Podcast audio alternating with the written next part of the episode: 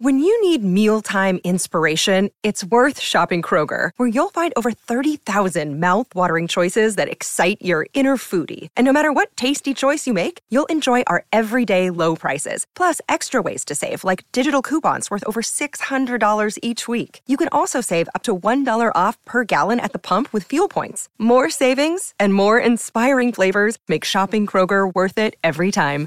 Kroger, fresh for everyone. Fuel restrictions apply.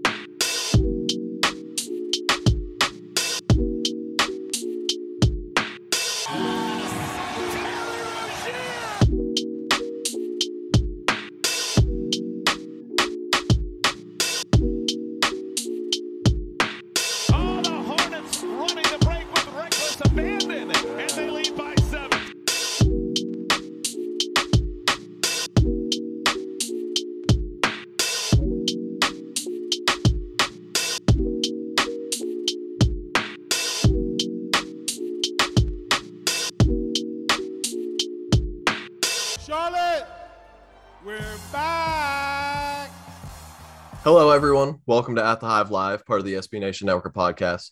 I'm Chase. I'm here with my co host, James. And today's packed episode is going to touch on the schedule to round out the regular season, Gordon Hayward's return to the Hornets lineup, LaMelo Ball's feature article by Franklyn Calle on Slam Magazine, and just some general thoughts on the state of the East and the teams that the Hornets are going to be playing as the 2021 22 season comes to a close. But first, James has an announcement to make. Uh, let, let the listeners know what you're you're going to be up to here in the future. Some people have probably seen it already, but um, this is going to be my last season with the At the Hive live podcast. Um, I've recently taken on a position at Sports Illustrated um, on the All Nation Hornets site. And uh, in that role, I'm going to be doing a a podcast. I'm going to be doing some writing. I'm going to be doing some videos and some kind of generally general. I think my my role title is site content manager, something something like that. Um, so I'm going to be kind of helping out a little bit more, taking on a bit more active role, kind of helping running the website really. So I'm seeing out the the end of the regular season with the podcast with my with my good friend Chase here, and then after that, um, I'll be I'll be hopping on over to Sports Illustrated. Um, so so yeah, bit of an announcement for me. Um, I think I mean we both what we both started doing this podcast on a regular basis and deep darkest lockdown. So like when, when you know when we look back in 20 years and we go, oh, remember that time we had a lockdown? At the Hive Live podcast is going to be a big part of that. Yeah, it's it's going to be like my biggest memories. And first, I mean, congratulations. I'm I'm very happy for you. But getting to work under Sports Illustrated is going to be huge. I've been reading the uh, Bill Simmons book of basketball a lot lately, and that like touches on the history of like the NBA and stuff. And they bring up Sports Illustrated like all the time because that was like the big thing for like the high majority of like sports media's history. So every time every time I see that, I've I've been thinking that like there we go. My my podcast partner is he's going to work for that for Sports Illustrated. He's running the Hornets website that they've got going. So congratulations again. It, it's it's super super cool. Uh, obviously, it's a, it's unfortunate that the At the Hive Live podcast, as we know it, uh, has to come to an end and sometime soon. But good things don't last forever. That's why you you cherish them while they're here. Yeah, absolutely. Um, you know, we've had it's been a fun two seasons, right? Like I, I know the Hornets have not won playoff series, but if you're judging if you're judging the history of Hornet seasons, which they've not been great, like it's been a fun two years. Maybe it hasn't been full of loads of wins this year, like above 500, but it's been fun, and we've had a heck of a time doing it. From LaMelo breaking his wrist and us crying on this podcast to us crying after the Pacers uh the blowout last year to us doing the live draft episode and being buzzing when they, they traded that second pick um you know there's been a lot of highs and lows and and it's been good fun. And, and for people wondering you know me and chase are definitely going to be staying in touch. This is not you know goodbye. And we're hopeful maybe in the future to, to keep collaborating but we'll kind of watch the space in that one and we'll we'll let you know if anything else can can happen with that. Um but yeah this this is by no means the end but it is just uh, a pause for now. Yes, and I, you know, once the season ends as well, I, you know, at the Hive is still still doing stuff. So be sure to keep Yeah. posted in the in the podcast feed for there and what what we've got cooking for the the off season and eventually when we get to it the 2022-23 season, which it doesn't seem close right now, but I mean we're in April. The NBA calendar ends in June, so it, it, the, the things are changing pretty quickly here. But we're gonna make one, sure that one one week until the end of the like one week until te- probably the first playing game. One week today, Chase, and that's just when we're recording. So when people Yeah. listening to this, it's going to be like, I mean, just it's the end of the season. The middle of the season goes on forever, and then the end of the season just seems to wrap up so quickly. hmm Yeah, exactly. But the end of this season, we're gonna make sure it's a good one, at least from a podcasting perspective. Uh, we're, we're gonna we're gonna do what we can if we have to deal with another uh, Pacers esque loss in the play-in, but hopefully that's not going to happen. Uh, it doesn't seem like it will with with how things have been going. So If it does, they'll have to make some more room in the locker room where they've got the uh, the box score printed of the Pacers game. They'll have Yeah. to rub that out and kind of make it a bit smaller, and then fit fit game put, put another one up there. Yeah, it'd be like Yeah. uh, like when the Notre Dame football players slap the play like a champion today sign when they leave the locker room. The Hornets can just slap the the two box scores of getting drubbed in the in the play-in. But hopefully it doesn't come to that. But all right. So I, I mentioned today in the intro, we're going to talk about like a whole bunch of stuff. But first, we're going to start with the Hornets schedule to round out the year. Um, they just come off a 30 point loss against the Philadelphia 76ers. Um, we don't really need to, talk about a whole lot of that because probably wouldn't be fun or entertaining. So uh, we'll move on from that one, just like uh, the Hornets are, hopefully, because just one game, they've still got a, a few very important ones to round out the year to determine the play in seating. Because, I mean, it's not even just the play in, really. Like, th- that's what the Hornets are concerned about. It's literally the entire Eastern Conference. Like, no no playoff position is set really anywhere like the one seed changes seemingly every day at this point like the celtics have had it the sixers the bucks the heat like all of these teams are just rotating and then in the play-in region the nets hawks hornets raptors Cavs, bulls even like since they've been sliding like everything is just changing every day like look, looking at the standings when i wake up in the morning is like it, it's it see it feels like I'm I, sh- I should be looking at this after like two weeks have transpired because of how much movement there's been, but it's just every day. which I have to say is is fantastic. It's Like, so fun. we- yeah, There's so many years where everyone complains about, like, for example, when the Warriors dynasty was at its best, everyone was like, "What's the point of even doing this regular season when the Golden State Warriors are there? Because like, unless they get injured, they're gonna win it." And now the NBA is so wide open. I mean, has there ever been so many teams that you could be like, like could the Raptors or the Bulls put together a, a run and win? Like, sure. Could the could the Nuggets put a put a run together? Like, could the Clippers from where they Yeah. are with Paul George coming back? Like, there's all these factors. It's it's crazy. Adam Silver's got to be looking at his like reform lottery odds and and rubbing his eyes, uh, rubbing his hands, saying this is parity. Like in professional sports, you don't get parity like this, barely ever, from top to bottom of the league. Um, it's it's great. It just makes it's so hard to know what to cover because normally going into the stretch of the season, there's like two or three storylines. Like, ooh, the this this position seeding, like that's the big thing that everyone's talking about. You can literally talk about anything every single day, and it is relevant. And and the Hornets are right in the mix, and I think that's really really fun to be part of. This Hawks, Hornets, Nets. I mean, all like the the Haw- the Hornets and the Hawks are seven and three in their past ten. They're all over five hundred. Um, and very unfortunate for the Hornets to be forty and thirty-eight and to be ninth, tied ninth in the NBA. I mean, that's just so unf- unfortunate. Like last year, if they were what above five hundred, they were forty wins, they would have been like up between the sixth and the seventh seed. So they would have been the seventh seed last year. So the NBA has got a lot better. yeah. I mean, the Hornets finished last season, a shortened season. They finished 33 and 39, and we're in the same spot. Like they've improved their record by eight games, and the standing hasn't changed. Which, I mean, it's not. That's not really. You can't really be too upset about that because it's not anything you can really control. Like the the team won more games. They everyone mm-hmm. improved. That's all you can really. That's all you can do. It's all you can, can only control what you can control. But I mean, Yeah. it's it's been it's been a great great season in the NBA this year. And this is all like the Hornets are two games over 500 after like playing a different sport for the entire month of February. Like that, like that wasn't the a, a, Hornets basketball team. Like they were so much different. They lost like almost I think they won two games in the month of February. Like, and they're still like two games over 500 right now after they turned it around and like locked into the play in after that win over the Knicks a few days ago. Like it's it's it's a testament to to how good they've been. Real testament I, for a young team who is used to losing. Let's be honest. This franchise, yeah, everyone was expecting. Oh, here comes the Hornet slide. Like we were expecting that. I was thinking, God, can they cling on to the play in? And like th- they would have probably finished tenth. You know, no, like no matter what, even if they had gone on the slide, because the Knicks are like so far behind. But they've not just limped into the play in. Well, not yet anyway.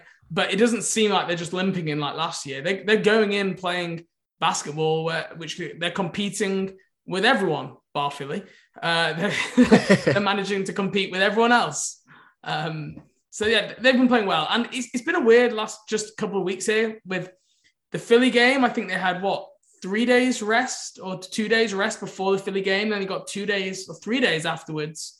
They didn't play again until Wednesday. So that's a three day rest. So one game essentially in five days, which is really strange down the stretch of the season. But then we were just looking at this before. You've got the Miami game at Miami on Wednesday, and then you play Friday, Saturday, Sunday. So you have three games in four nights. You get back to back to finish the season at Chicago, at Washington. So it's not even like a home and home. You're traveling to finish the season. So, and then you've got the play in two days later after that. It's not an easy ride by any means. Like that's a lot of games. That's essentially what four games in five days to finish the to finish out the season. That's tough. Yeah, it definitely is, and I'm I'm not sure if any of the listeners uh, have found this anywhere, so I'll say it now. But the the play-in tournament begins on April 12th and ends on the 15th, but none of the like seeding or matchup times or any dates or anything like that have been determined for like what teams or seeds are going to play what day and what time and all that. So we'll have to see as it comes out. But the play-in day or playing game will be no later than two or three days after the Hornets' final regular season game at, at, home in Washington. So, I mean, if they could end up hosting that playing game, that would that would help a lot with limiting the amount of travel that they're going to have to be doing over the course of like five days or something at the end of the year. So, we'll have to see how it plays out. But what do you think about the um, just the general strength of the schedule going down the stretch? Because obviously Miami is a top team in the East, and then Orlando and Washington uh, Orlando especially doesn't want to win games. The, the the Wizards have nothing to gain by winning at the last game of the regular season. Chicago's been sliding. Uh, I, I was looking this up uh, right now while we are just talking. Since February 26th, which is kind of when their big slide began, they are the 27th offense and the 24th defense in the NBA. So they really have not hit been hitting their stride as the season closes. They, the, obviously they still have lots of like high level talent. Uh, Caruso and Lon- Caruso's back. Lonzo is it seems to be in the process of coming back though. His rehab for I don't think I don't think he's gonna be back for the for the playoffs. Yeah, I'm not. I'm not sure. regular I, yeah. season or yeah, because his his rehab he had been rehabbing and then they kind of pulled him back, and I'm yeah. not sure if they've restart ramped that back up yet, but we'll have we'll have to see with that. But I mean, Caruso's he's back. He's been fine. So they've gotten a little bit better. Uh, they won two games to get back to back against the Wizards and Clippers before they lost to the Heat on Saturday. But what do you what do you think about the schedule going down the stretch? Do you think that this is like a, other than the the traveling and the rest issue? Do you think this is like a a, t- a tough schedule to have down the stretch? Because the Nets have a have a a relative cakewalk coming down the stretch here. They do. I, I definitely think it's the toughest schedule of the the Hawks, Hornets, and Nets. Um, the Orlando and Washington, they like still play hard, even though they've got nothing to play for. They're not like the Blazers who have just completely mailed it. Yeah, in. playing like they're still playing NBA players stuff, for the yeah. for the most part. Um, the Chicago game, I, I agree they've not been playing well, but Chicago has whooped us twice this year. We seem to be a really bad matchup. Vooch seems to feast inside. LaVine always goes off against us. DeRozan's obviously playing well, but we've never been playing as well as we have been recently when we've been playing them. Miami, we used to play Miami pretty hard, but they've they've again they've kicked our butt a little bit recently. Um, I think the hope of the Chicago game is that there could be a world with Chicago where they are kind of locked into a seed by the time they play us. Like if if Chicago struggle over the next couple and Toronto do well, they could almost be kind of locked into a six seed, um, which would be great because like Zach LaVine's had a niggling knee injury, so if they've got any chance to to rest him, I'm sure they'll look to do th- do so. DeRozan isn't necessarily the youngest, um, so I could see them trying to wrap a couple of those guys in cotton wool, but like we say, it's, it's so close. It's more than likely that everyone's going to have something to play for right down the end of the season here. Which we these meaningful games, like it, it's nice to watch something with with meaning and stress on it. Like the players, it's important that they have to play with that pressure. They've had great moments, such as Utah, such as New Orleans, Dallas, Atlanta, Brooklyn recently. I've had a couple of letdowns, New York, uh, Denver, Philadelphia. They're, they're finding their way. It's not perfect, but it's good enough right now that it gives you some real hope for the future.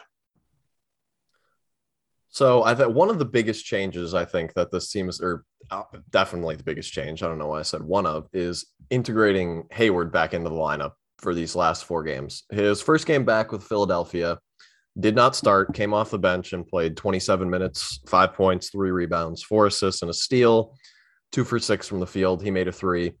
Uh, the box score looks, you know, that looks okay for a guy that just missed 22 games and played 17 minutes off the bench in his first game back. But what were your thoughts on like how he looked and how do you think he's going to be integrated into the rotation down the stretch here? Because uh, James Borrego, actually, I don't know if you saw this today uh, in his media availability, he said that he kind of told the players like what their roles are going to be going down the stretch and that uh, I'll read the exact quote. He said, uh, This is from Rod Boone of the Charlotte Observer, former guest on that at the Hive Live podcast. But Borrego said, going into this final week, I think giving the guys some clarity on roles and rotations will help them play at a higher level. So it seems he has addressed like the whole thing of being like, how are we going to get Hayward back? Who's going to play less? Is he going to play ex- just as much as he did when he got hurt? It seems that he's addressed that in house. So we'll have to see what happens when they play Miami and the games for the rest of the season. But what, what do you think is going to transpire here? I hadn't heard that quote. So that's really interesting. Okay. From from the timing of that after the game he's just played, I think he'd be really hard pressed to be like, yeah, Hayward's going to be a starter and play 30 minutes a game.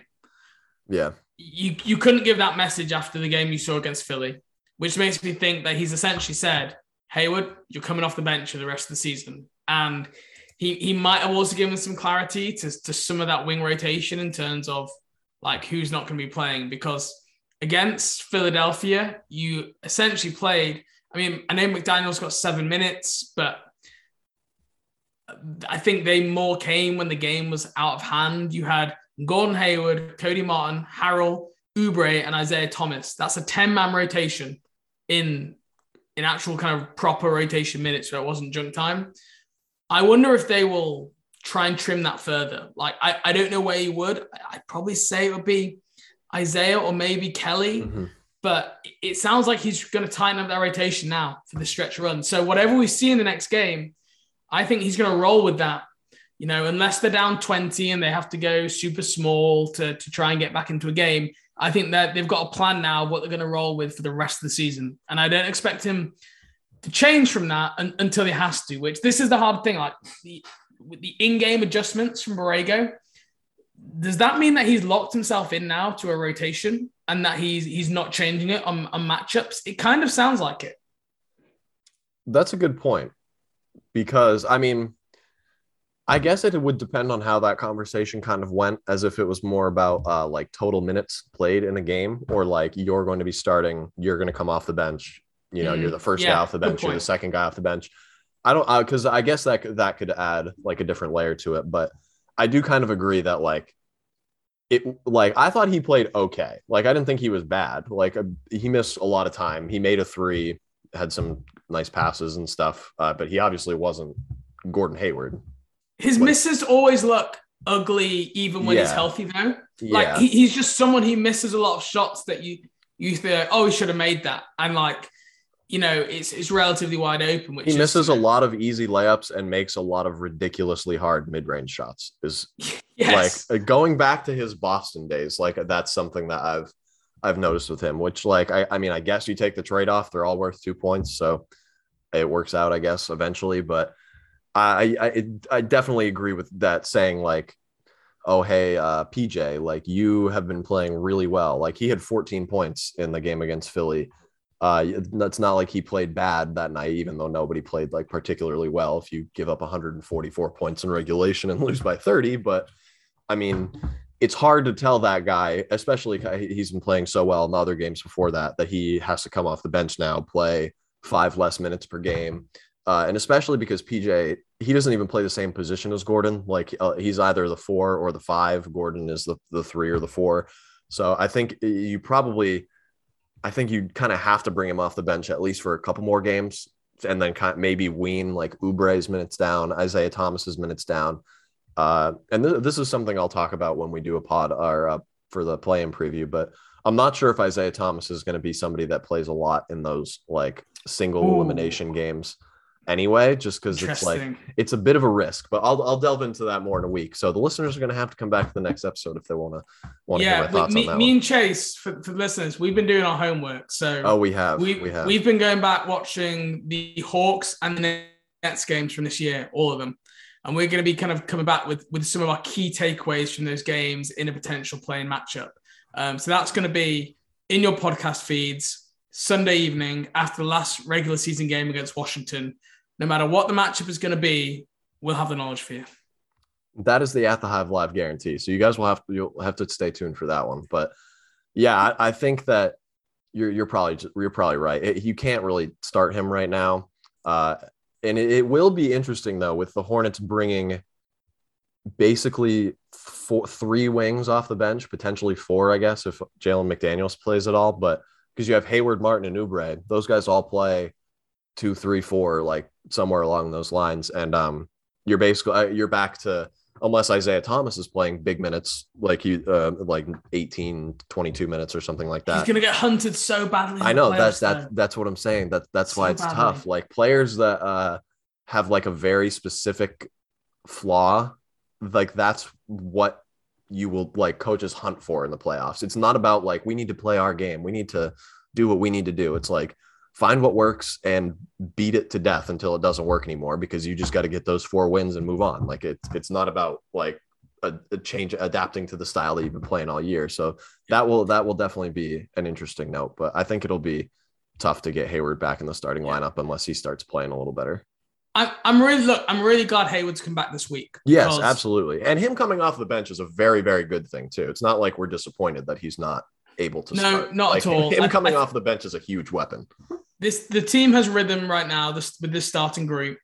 Um, I think I tweeted out just before this episode, but the starters since the All Star break, which includes PJ Washington, have got the second best offense per 100 possessions, just under 122 points per 100 possessions of any five in the NBA, just behind the Philadelphia 76ers. And can I just say that's a starting five with Mason Plumlee in Yeah. it. You're not talking about a Nikola Jokic, an Embiid, not even someone who can, you know, stretch the floor. You're talking about a guy who can't make free throws, who can't do anything but reverse dunk. And that is the second best starting five offense in the league over the last, what, 30 odd games? That is phenomenal Yeah, that's and a the defense has been fine. size. It's not been good. Like the Philadelphia game, it was absolutely horrendous. But across the board, there's been enough okay games, like Dallas, for example, Mhm. Where you think, okay, we can we can work this. And I think one thing that we've learned about this Hornets team is they they deal a lot better with a perimeter orientated threat, like a Luka Trey Young type. They prefer kind of working and defending those types than an interior player like Jokic, like Embiid, um, which isn't a shot, hence why those two are the MVP candidates. But even other big guys in the league uh, who, who you run into, Giannis is another guy who's you know struggled with at times. Even guys like Porzingis, we've struggled with. Towns, um, the the bigs is who we really seem to struggle with. So, um, yeah, I, I, I think it makes complete sense. Hayward off the bench. Um, he will look better. But I also don't think people should be expecting like looking back at his season numbers and then looking at the play and like if, Hay- if Hayward gives you 10 points a game on like efficient shooting off the bench down the stretch here, like as long as he's efficient and he's creating for others, that's fine for me. Like I'm not expecting to get 15 to 20 point per game Gordon Hayward back this season. It's just not, I don't think it's realistic to get him playing consistently at this point. In the next week, he's going from doing nothing to playing intense playoff atmosphere. Like he's probably gonna hit his like trough of tiredness. You get through your adrenaline in the first few games. He's gonna get DOMS, you know, with a your, your muscle fatigue and everything is gonna come literally later this week, and that's the end of the season in the plan. Yeah, and uh, I remember uh, Borrego even said that like he hasn't practiced with the team really, like the the starting five that they have now. Like he hasn't practiced in a practice with those guys as like the starting group yet. Like he he the on top of him not being in shape, the rhythm probably isn't quite there yet. So I agree that like whatever you get from him is a positive because before that you were getting nothing, and replacing you know the like bad Oubre minutes per se or, or like some Jalen McDaniels minutes with Gordon Hayward minutes is a huge positive for the Hornet. I mean, he he was he was a starter for the whole year and he was very good. So if you can get that guy coming back at 75% ability for a playoff run, you'll take that because we we saw what happened last year when they didn't have that. And it's not like he they would have won if they had him, but like it, it was it, it's they need as much as they can get when they go down the the postseason stretch here. Is is this the start of the uh 22-23 Gordon Hayward sixth man of the year candidacy? It could to be. be the, the highest paid sixth man in the league of 35 million per year. that would be that would be awesome if like they fully committed to him coming off. I mean, that would be. I mean, I don't care about like the whole like the the aesthetics or stigma of paying a guy that much money to come off Me and you don't care. No, a lot I of know. people do care. oh, absolutely. a lot of people would care a lot if if he was good at making that much and wasn't uh, like a starter anymore. But a lot of people also care when he takes a lot of shots and like uh, plays a lot and stuff. So there's real uh, that that's a, uh, there's no middle ground. Gordon Hayward's never going to win on when it comes to the the internet uh, like judgment group. It's just not possible. He he's he's either hurt or he's playing too much or shoots too much or anything like that. So we'll take what we can get from him down the stretch here. And um, I wanted to note this because before we move on to the next thing, uh, we talked about how good the starting lineup has been, and you brought up the the net rating on offense. Miles Bridges and PJ Washington, that uh, two two player duo, when they're on the court together, they are plus 7.3 point differential in the 88th percentile in 2,200 possessions this year.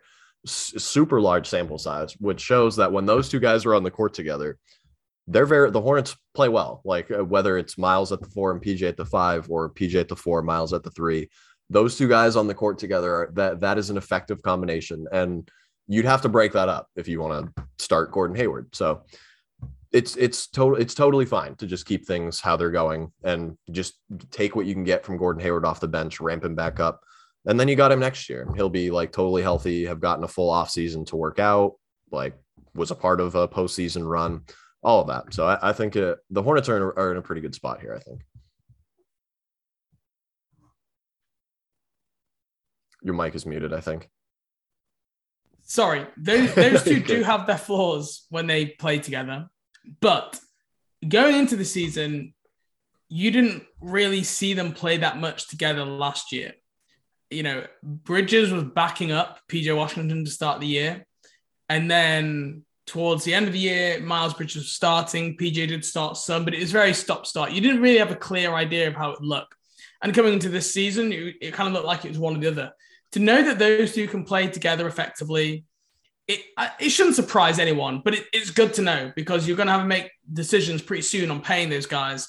And if you didn't know if they could play together, it's pretty scary to dedicate long term money to, to both those players. Absolutely. We're going to take a quick ad break. And on the other side, we will touch on the LaMelo Slam Magazine article first, and then we'll round out the show with some thoughts on the Eastern Conference and the Hornets season as uh, the regular season rounds out. See you guys in a minute.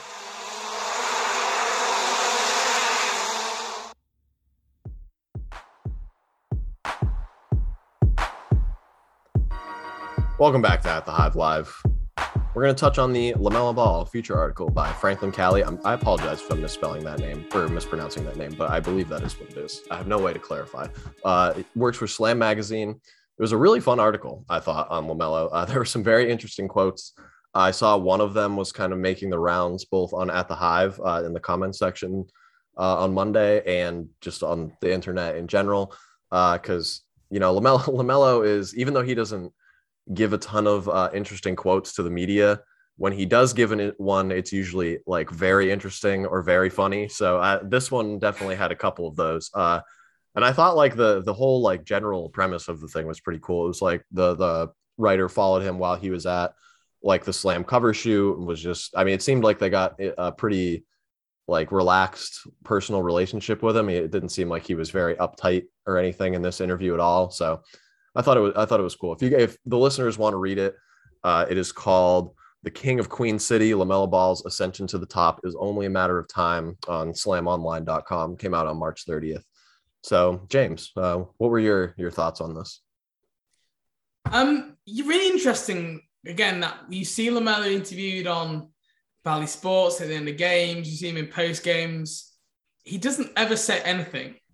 But you get him in a different environment. You get him in an environment where he's obviously relaxed, where his guard isn't up, and he he kind of he really speaks his mind, and he says things that probably a lot of NBA players wouldn't say. Um, but as we've discussed, he's one of one. He's not from here. Like he he he he's not like other people. He doesn't follow the social norms. Like LaMelo Ball has never probably followed social norms. So it should it shouldn't surprise us, but it's just strange because we don't see it on kind of a more consistent basis. And it'll be interesting as he gets more into his NBA career if he becomes more relaxed with the media or or which way it goes. But um, yeah, I, I mean, I'm guessing the quotes that you saw during the rounds. Um, I'm I'm going to give one of them here, which was quote when they really put them keys in my hand. I feel like it's going to be a whole new situation. But until then, I'm going to keep doing what I need to do, just trying to get these wins. Then it goes on to say, I ain't gonna lie, every game I feel like I can do more than what I'm doing. It's just about reading the game and reading the whole situation and everybody being on the same page, the consistency part. Once all that clears, I feel like we'll be straight. How did, how did you take that quote and what were your thoughts?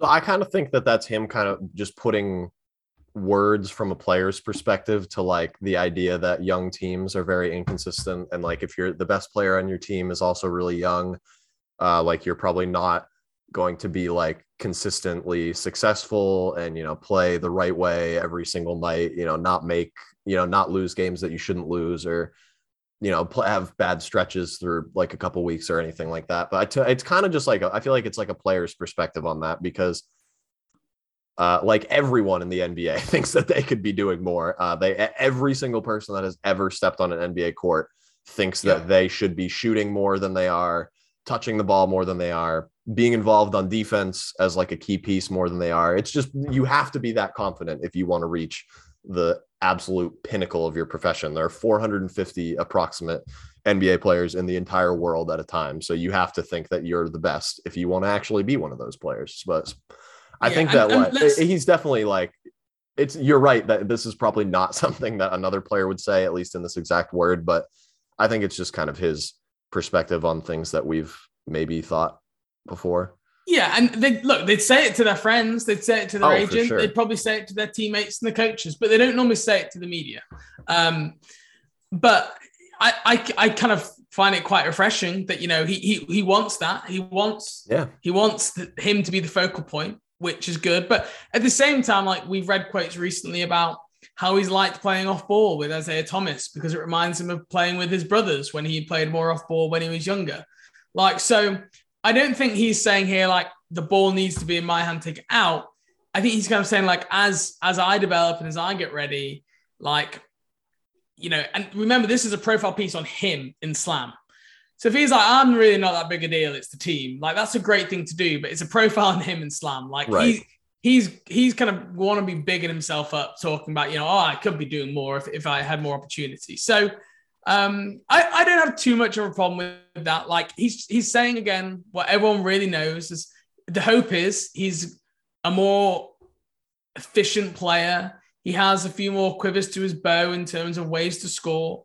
Um, he's a little bit more under control. He continues to get that under wraps, and that, that we can go through him more. Um, that's what we all want to happen. So I, I don't have too much of a problem. He's not saying now. He's kind of signaling that this is to be in the future, which is which just falls in line with what I think a lot of other people say.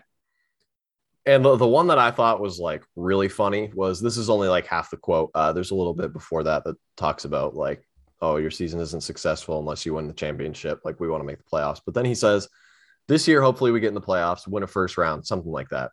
Just keep going up from there. I feel like we're a big away, one that can clog up the whole paint, rebound, put that bitch in my hands and let me rock. That's how I be feeling. And then we're going to be straight. That's hilarious. Like, that's awesome. Uh, I mean, and he's right. like that's He's literally that's literally right. what every Hornets fan says is get a Yes. that can clog the paint, rebound, and put the ball in LaMelo's hands. That's what we all want. Uh, and it's funny that uh, he knows he knows that's what we want. So I'm glad he's a, he's a man of the people. I think. Yeah, absolutely. Everyone everyone knows it. But if I'm Mason Plumlee yeah, yeah. That's and we're, we're in the middle hairy, of a play-in push, you don't really like it's just not something nice to read about yourself. And like I'm sure Mason doesn't need me to look after him, right? Like I, I think I'm sure Yeah. he's fine. yeah. Okay. I don't know. Yeah, he's be probably fine. not shedding tears, but um, No, but it's just one of those things that like leaders don't normally say, "Oh, I can't wait to get a new teammate." Yeah, that's which is yeah. basically what he's saying there, right? Now, if he was saying this about Terry Rozier, I think I'd be a little even. I'd I'd be like, this is out. You know, this is out of line.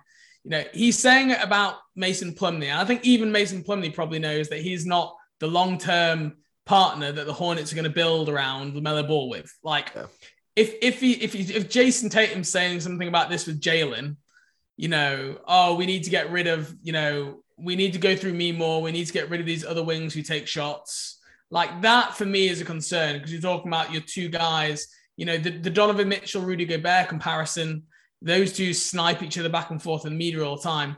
This is a little bit different. Like he's, you know, play, Plumlee can't do a lot of the things that he's asking here. Um, so I, I'd rather him not say it in that way.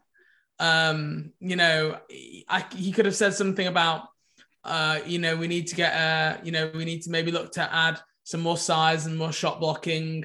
Like you could have just left it a bit more vague. He he went, but he just went right in and he spoke his mind, which again, it's refreshing to see athletes do that because we all want them to do that, and then as soon as they do, we just jump to criticize them.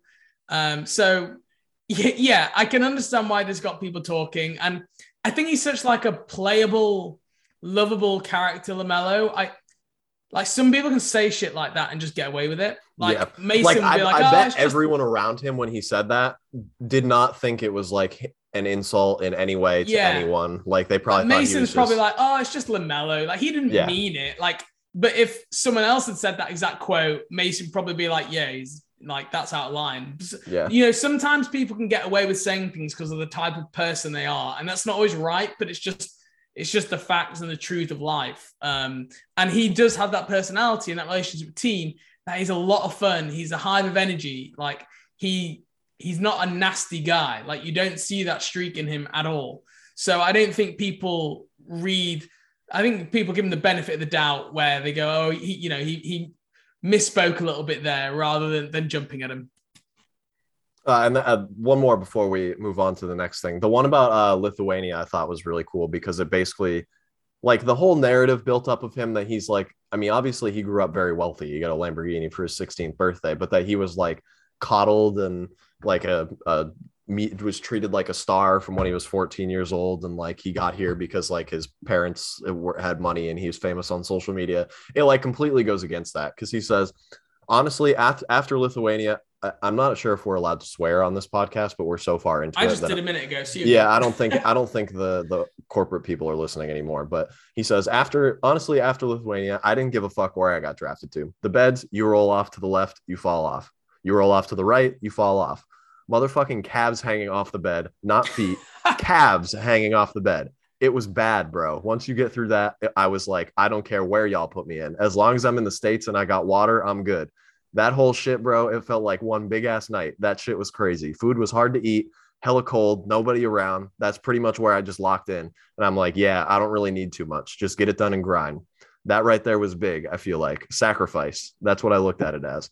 So like that like that type of guy, you would not imagine someone that gives that quote getting a Lamborghini for their 16th birthday. So it, I think it just goes to show that he really does have both sides of it. Like it's the in the article it mentions how LaVar would like bring him to like areas that were not like the one that he grew up in in Chino mm-hmm. Hills in California to be like, yeah, man, like you've got it really good, but not everybody else does. So appreciate that, which is something that he says like pretty much every time he gets the opportunity to. So he's like He- a he's- very legitimate person. Like he doesn't fake anything. Like this is all this is all him, and he can do both sides of the getting the Lamborghini for the 16th birthday and then sleeping on a bed that is seemingly like four inches long.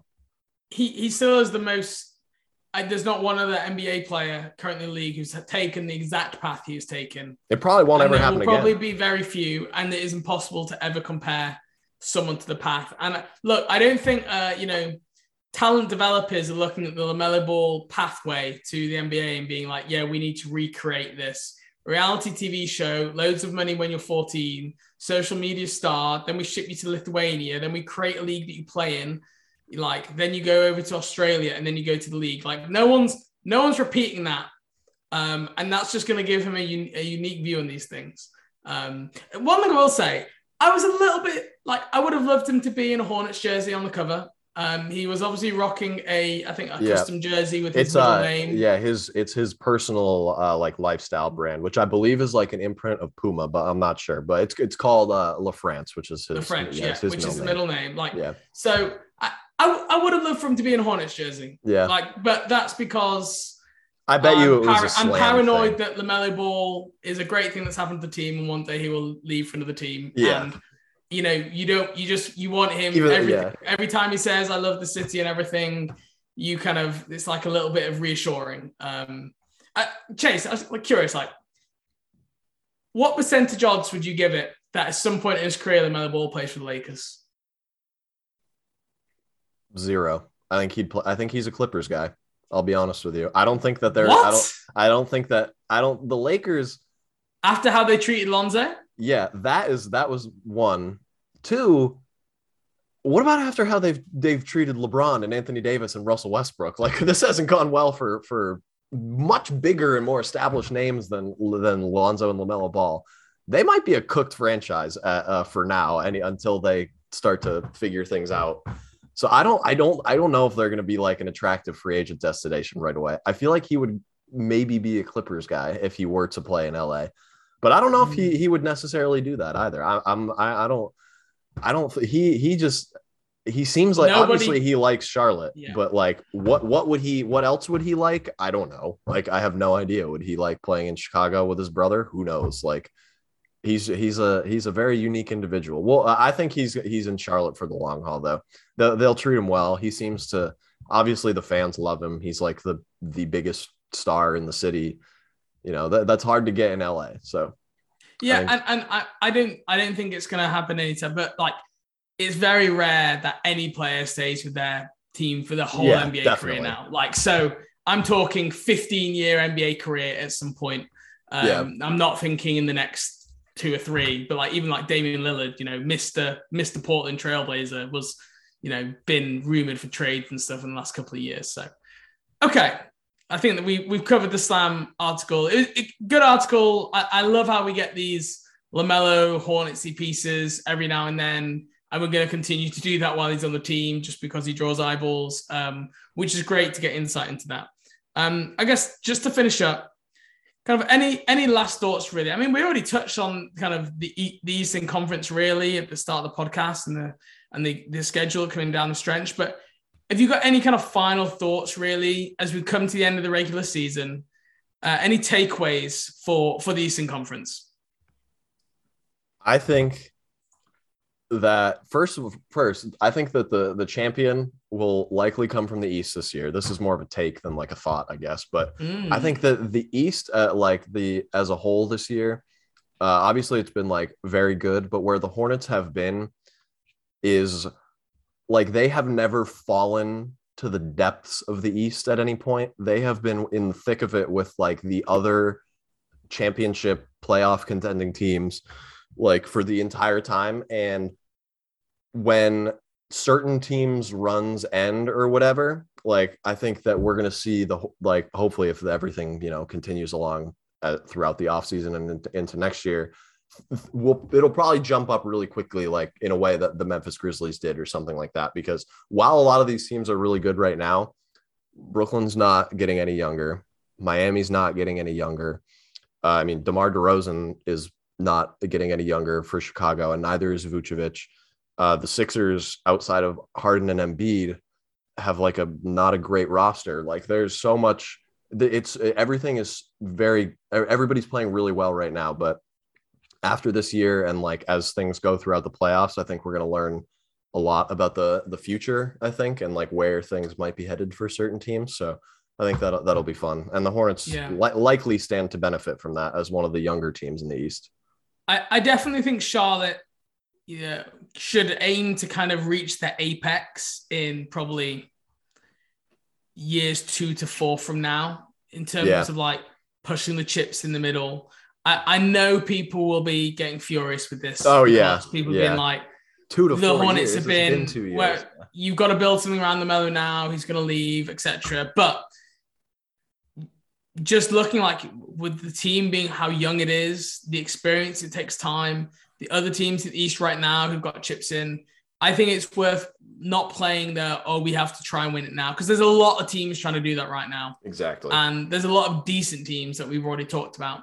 But like you say, fast forward two to four years, that Miami team, uh, the Chicago team, the Nets, they're going to be struggling a little bit. They're obviously some of the good young teams as well, but I, I completely agree with you here that it's it's not about trying to win a championship next season.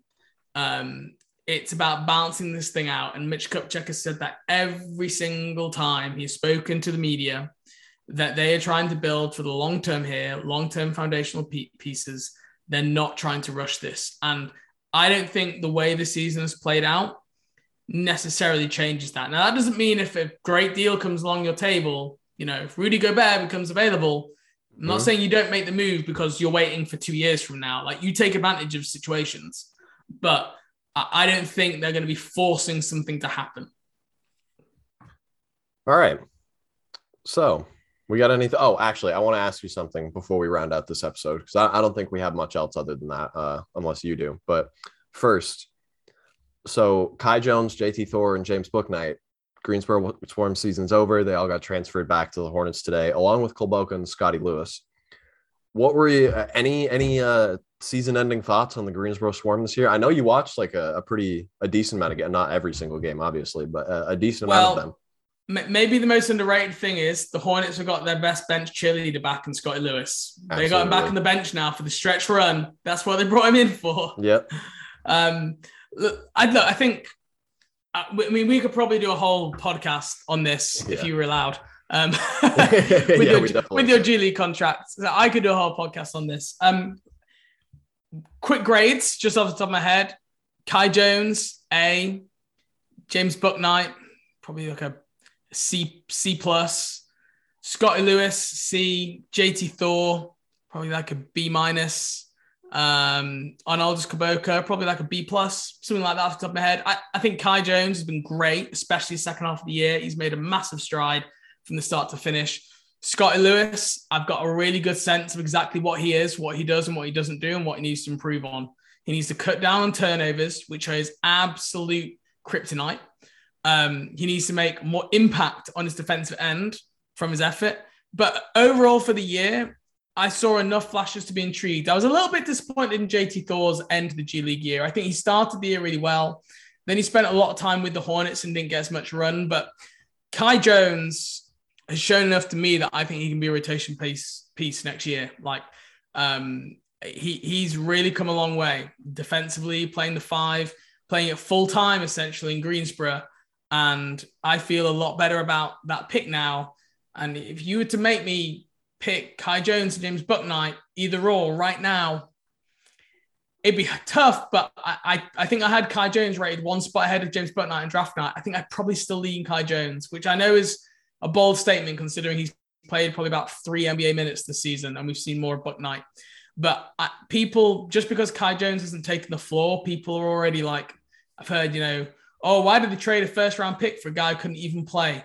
No, you don't understand. This is a development process, it's a development system. They would rather get someone in their system this past year rather than wait and use that pick in another year's time because now he's going to be a year closer to contributing. And from what I've seen in Greensboro, been been really impressed.